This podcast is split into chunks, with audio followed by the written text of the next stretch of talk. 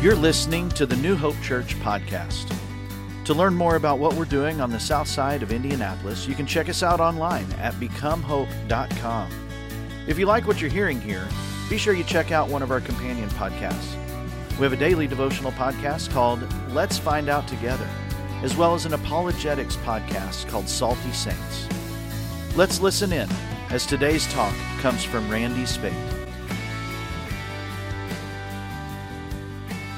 Thank you so much for choosing to spend part of your busy day here with us this morning as we worship the Lord. Dawson Trotman grew up in a very traditional Presbyterian home. Now, unfortunately, it was one of those uh, churches in which they didn't talk much about a commitment to the Lord. And so Dawson grew up without a real strong sense of what it meant to follow Jesus. As a young man, he worked in a lumber yard. In his early 20s, he uh, went out drinking one night and ended up in jail.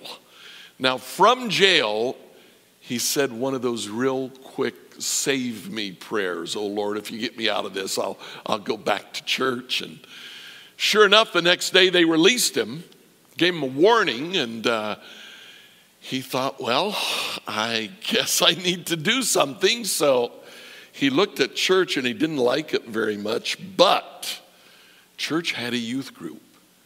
And some of the girls that attended the youth group were really cute. So he figured, okay, I'll go to youth group. So he went to youth group, and while he was there, he was trying to catch the eyes of some of the young ladies. Well, they had a contest, a scripture memorization contest. And for whatever reason, he thought if I win the contest, I'll catch the eyes of some of these young ladies. So they had 10 verses. He went home and he memorized all 10 verses perfectly. Came back next week. He won the contest. Now, I have no idea if he got a date out of it, but what I do know is that on Monday morning he was walking to work thinking about the verses that he had learned. One of those verses was John 5 24. Those who listen to my words and believe in God who sent me will have eternal life. Dawson thought about that. He listened to those words. He believed in the God that sent Jesus. And that morning, there on the sidewalk on his way to work, he gave his life to Jesus. Now, he got to work and he told one of his friends that he knew was a Christian what had happened. That friend said, Well, you need to share that with the other guys. And so he did. Dawson studied in a Bible Institute. He wanted to learn more about Scripture. So uh, he went to the Bible Institute. He began to learn how to share his faith. He began to learn how to study Scripture. And he read in Matthew 28 that Jesus said that as we go, we are to make disciples. And Dawson looked at what he was doing and he said, Well, I'm not doing that. So he quit the Bible Institute and he went out to make disciples. Now, one of his friends at the Bible Institute enrolled in the Navy, and he also had to leave the Bible Institute. But he knew about Dawson, he knew what Dawson was doing, and so he contacted him and told him that he was going into the Navy. And in the Navy, um, they would go to sea for six weeks. They'd come back and they'd be in the docks then for a week to two weeks. So the friend said, While I'm here, I really don't have all, much, all that much that I'm doing on the ship. So let's get together. So he did. His name was Les Spencer. He went, studied with Dawson. They, they studied together how to study scripture, how to lead a Bible study, how to pray. They studied how to share their faith. Time was up, and the ship went to sea. His friend went off to sea, and in six weeks he came back. And he brought a dozen more with him 12 other men that he had led to the Lord in those six weeks while they were at sea. So now there's 12 of them learning how to pray, learning how to study God's word, learning how to share their faith. They went off again for six weeks. Pretty soon there were 50 of them coming to Dawson's house.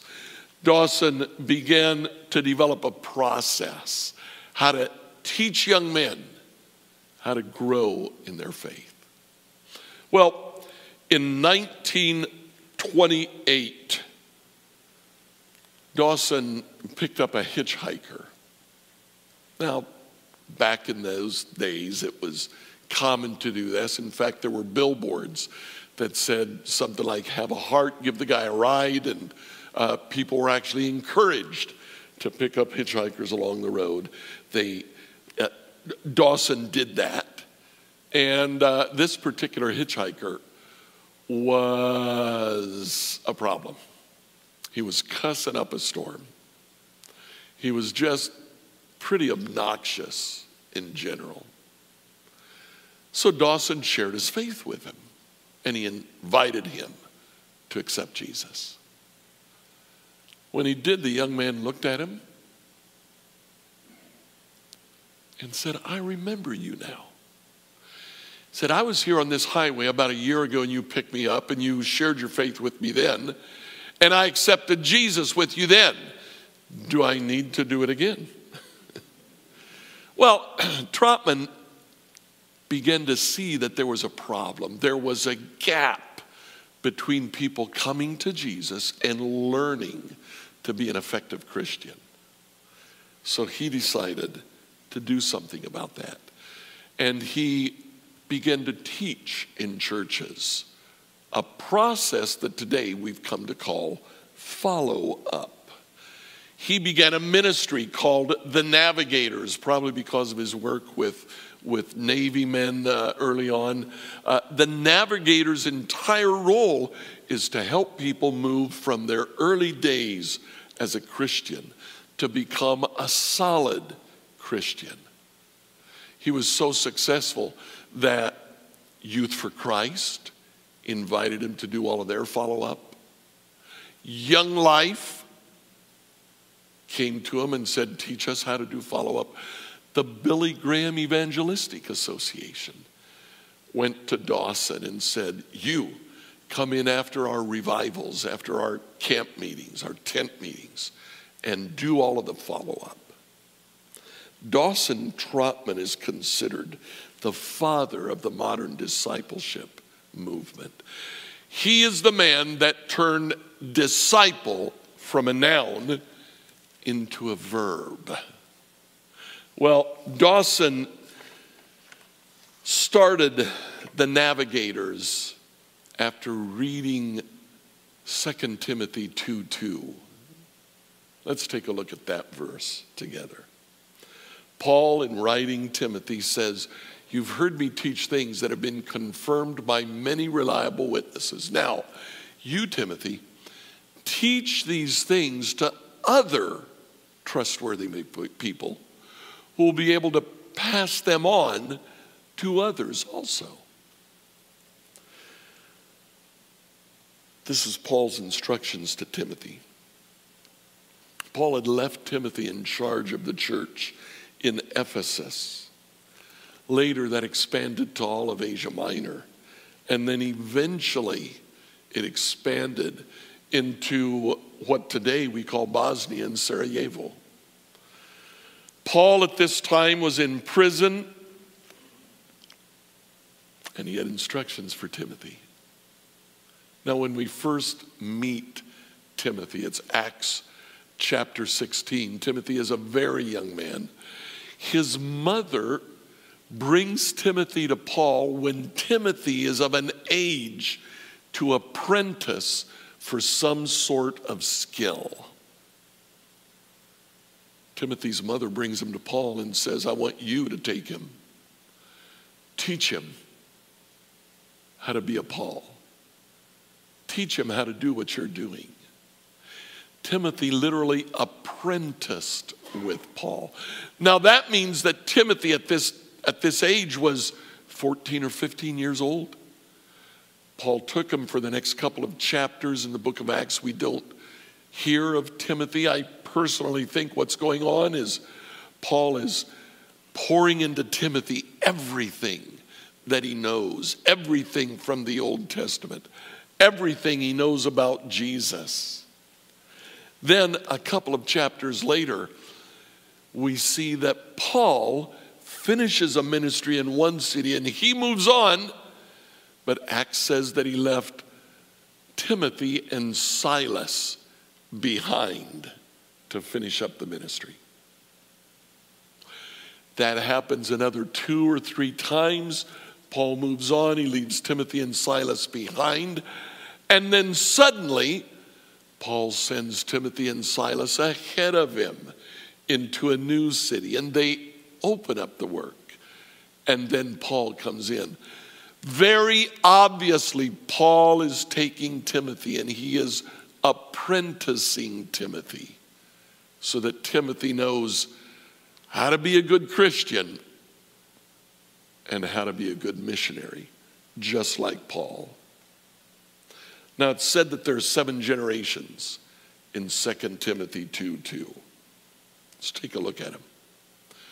We go all the way back to Jesus. Jesus discipled the 12. In the early chapters of the book of Acts, the 12 take a young man named Barnabas aside and they teach him. Barnabas goes to Antioch, and when he gets to Antioch, he actually travels to Tarsus, finds Paul, and brings Paul alongside himself to learn the ministry, to learn what it means to be a good Christian. Paul, in Acts chapter 16, takes Timothy, and now he tells Timothy, find trustworthy people who will learn everything that you have to teach them and then pass it on to others. And you and I are among the others. Now, we're way, we're down somewhere in the basement in the others. This is a lot of generations later, but there was a process set up of people reproducing themselves in other people, talking to others, ministering to others. Here, Paul writes Timothy.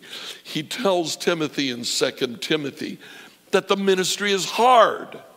Sometimes the ministry is frustrating. But he says that the ministry is also fulfilling. It's a ministry of fulfillment of a lifetime of following Jesus and walking with someone else who is also following Jesus. There's a lot that we can learn if we just listen into what Paul says to Timothy about the ministry, about following Jesus. So we're going to do just that. We've read 2 Timothy chapter 2. Let's go back to chapter 1 so we see what it is that Paul leads into 2 Timothy 2 2 with. He says, first of all, in 2 Timothy 1 8, never be ashamed to tell others about our Lord. Now, in Paul's day, it was actually dangerous to tell others about the Lord. Paul did, and as a result, he was in prison. He was in prison writing these words to Timothy. The book of Hebrews, chapter 13, the author of Hebrews says, I understand that Timothy has been released from prison. So at some point, Timothy was imprisoned for sharing the news about Jesus. Well, now you and I will probably never be jailed for sharing the news about Jesus. But sharing Jesus is still frightening. It's frightening because we don't know how the other person is going to respond. Will they reject us? Will that be the end of our friendship? Will they mock us? Some of us are in positions where if we share about Jesus in our work, it could compromise our work position. It's hard to share about Jesus. But Paul says, never be ashamed to tell others about the Lord. A couple of verses later, he goes on and he says, Hold on to the pattern of wholesome teaching that you've learned from me, a pattern shaped by the faith and love that you have in Christ Jesus. Through the power of the Holy Spirit who lives within us, carefully guard the precious truth that has been entrusted to you. What Paul is saying to Timothy here is Timothy, you've been learning. You don't have to teach anything that you haven't already learned. You get a start with what you have. Just share that. Paul goes on. Near the end of the chapter, he talks about a family that reached out to him. May the Lord show special kindness to Onesiphorus and all his family because he often visited and encouraged me.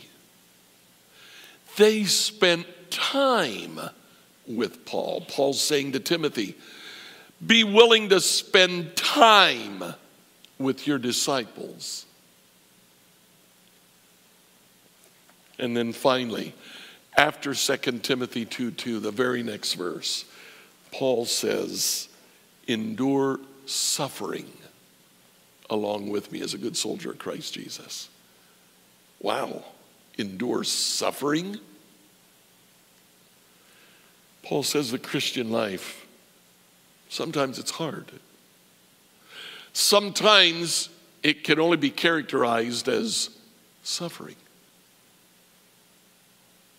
Endure it, but do it with me. Part of being a disciple maker is walking through life, the hard parts of life, together with someone else. Lynn and I went to Colombia in 1976. We were there serving as missionaries. Uh, we had gone because we felt God calling us to do exactly this, to make disciples, and we wanted to do that in Colombia. We spent about a year working with youth. At the end of that year, we began to teach in a seminary, but I was very careful not to just look at the classroom as my disciple making lab. Instead, I would invite certain young men, a, a number of young fellows each year to meet with me and work through life together. One of those young men, one of the first ones, was named Leopoldo Oyola. Leopoldo came from Ecuador. They had sent him over to Colombia to study. He actually went back to Ecuador and became the president of their church. I began to meet with Leopoldo, and uh, one of our first meetings, I said, Leopoldo, is there anything that you feel God is calling you to work on in your life? And he thought about it and he said, Well, no, not really. Uh, you know, I know I got things to work on, but I have no idea what they would be. Um, I'm not sure.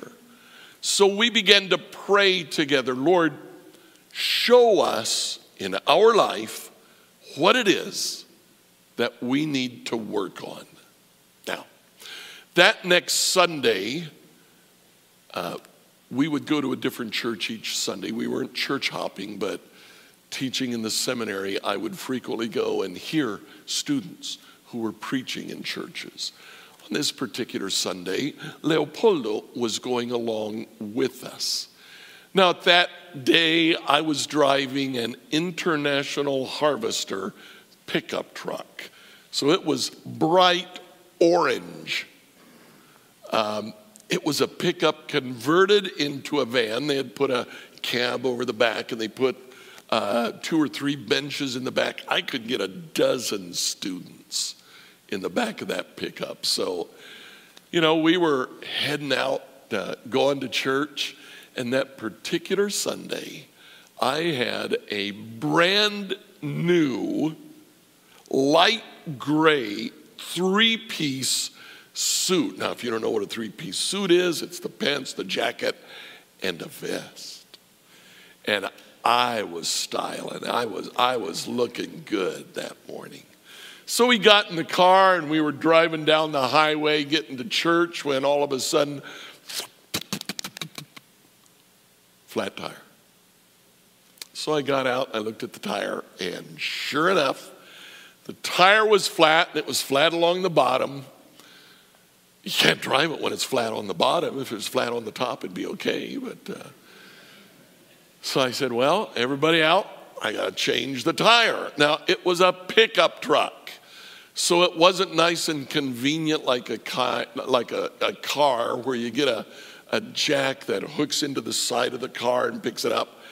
You actually had to crawl underneath the tire. I had one of those old hydraulic jacks and you had to position it underneath the axle and pick up the whole side of the car practically.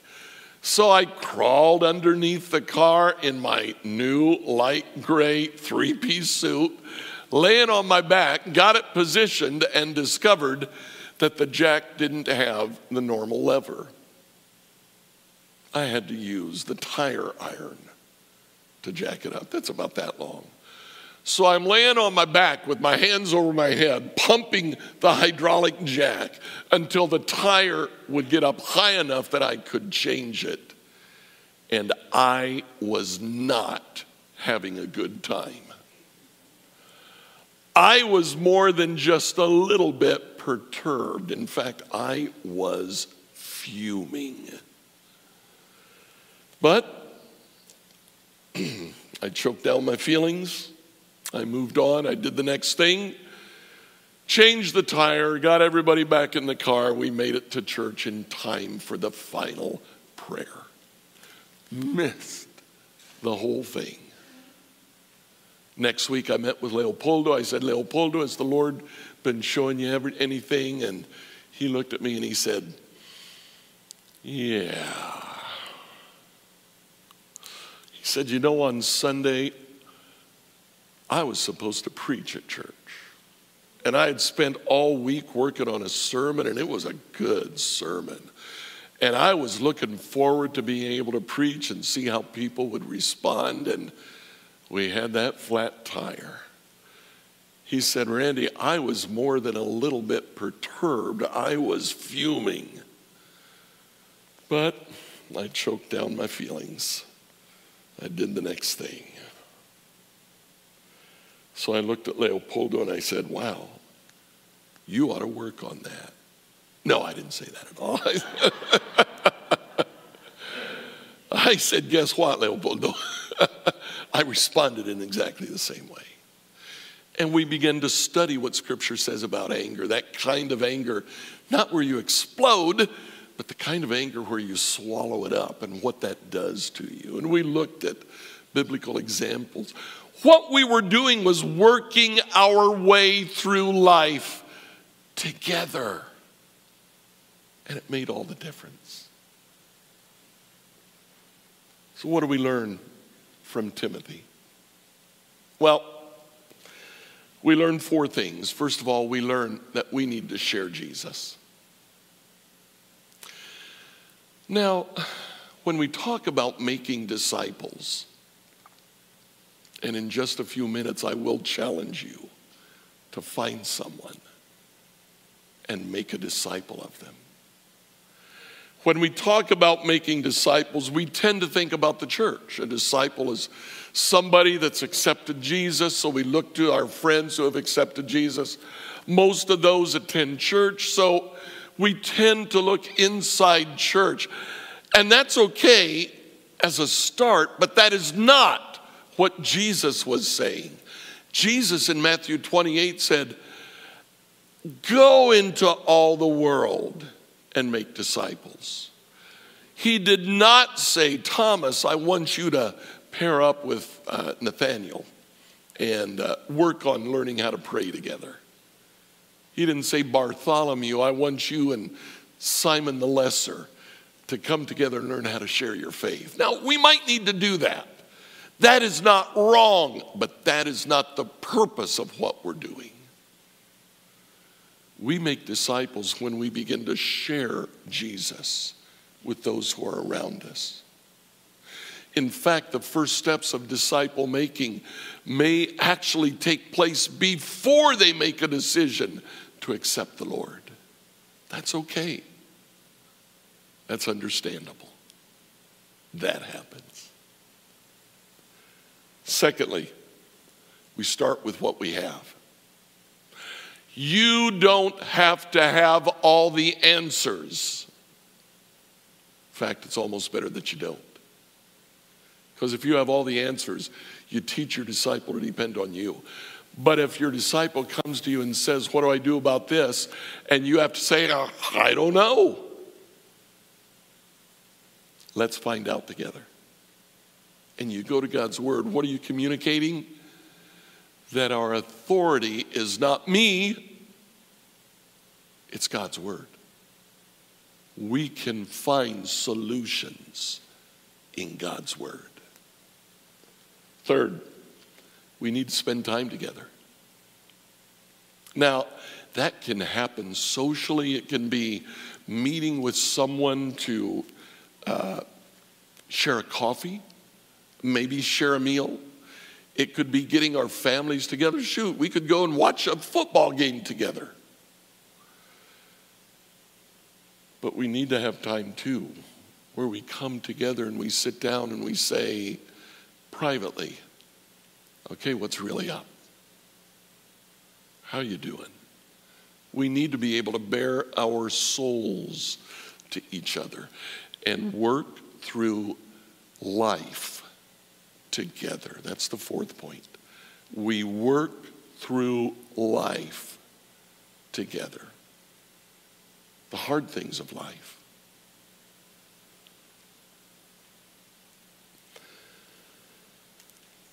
Jason told you that on fe- February the 6th in our covenant members meeting, we'll talk a little bit about a three year vision. We've spent some time trying to develop a vision that we can pursue here at New Hope. I want to share with you just one small part of that.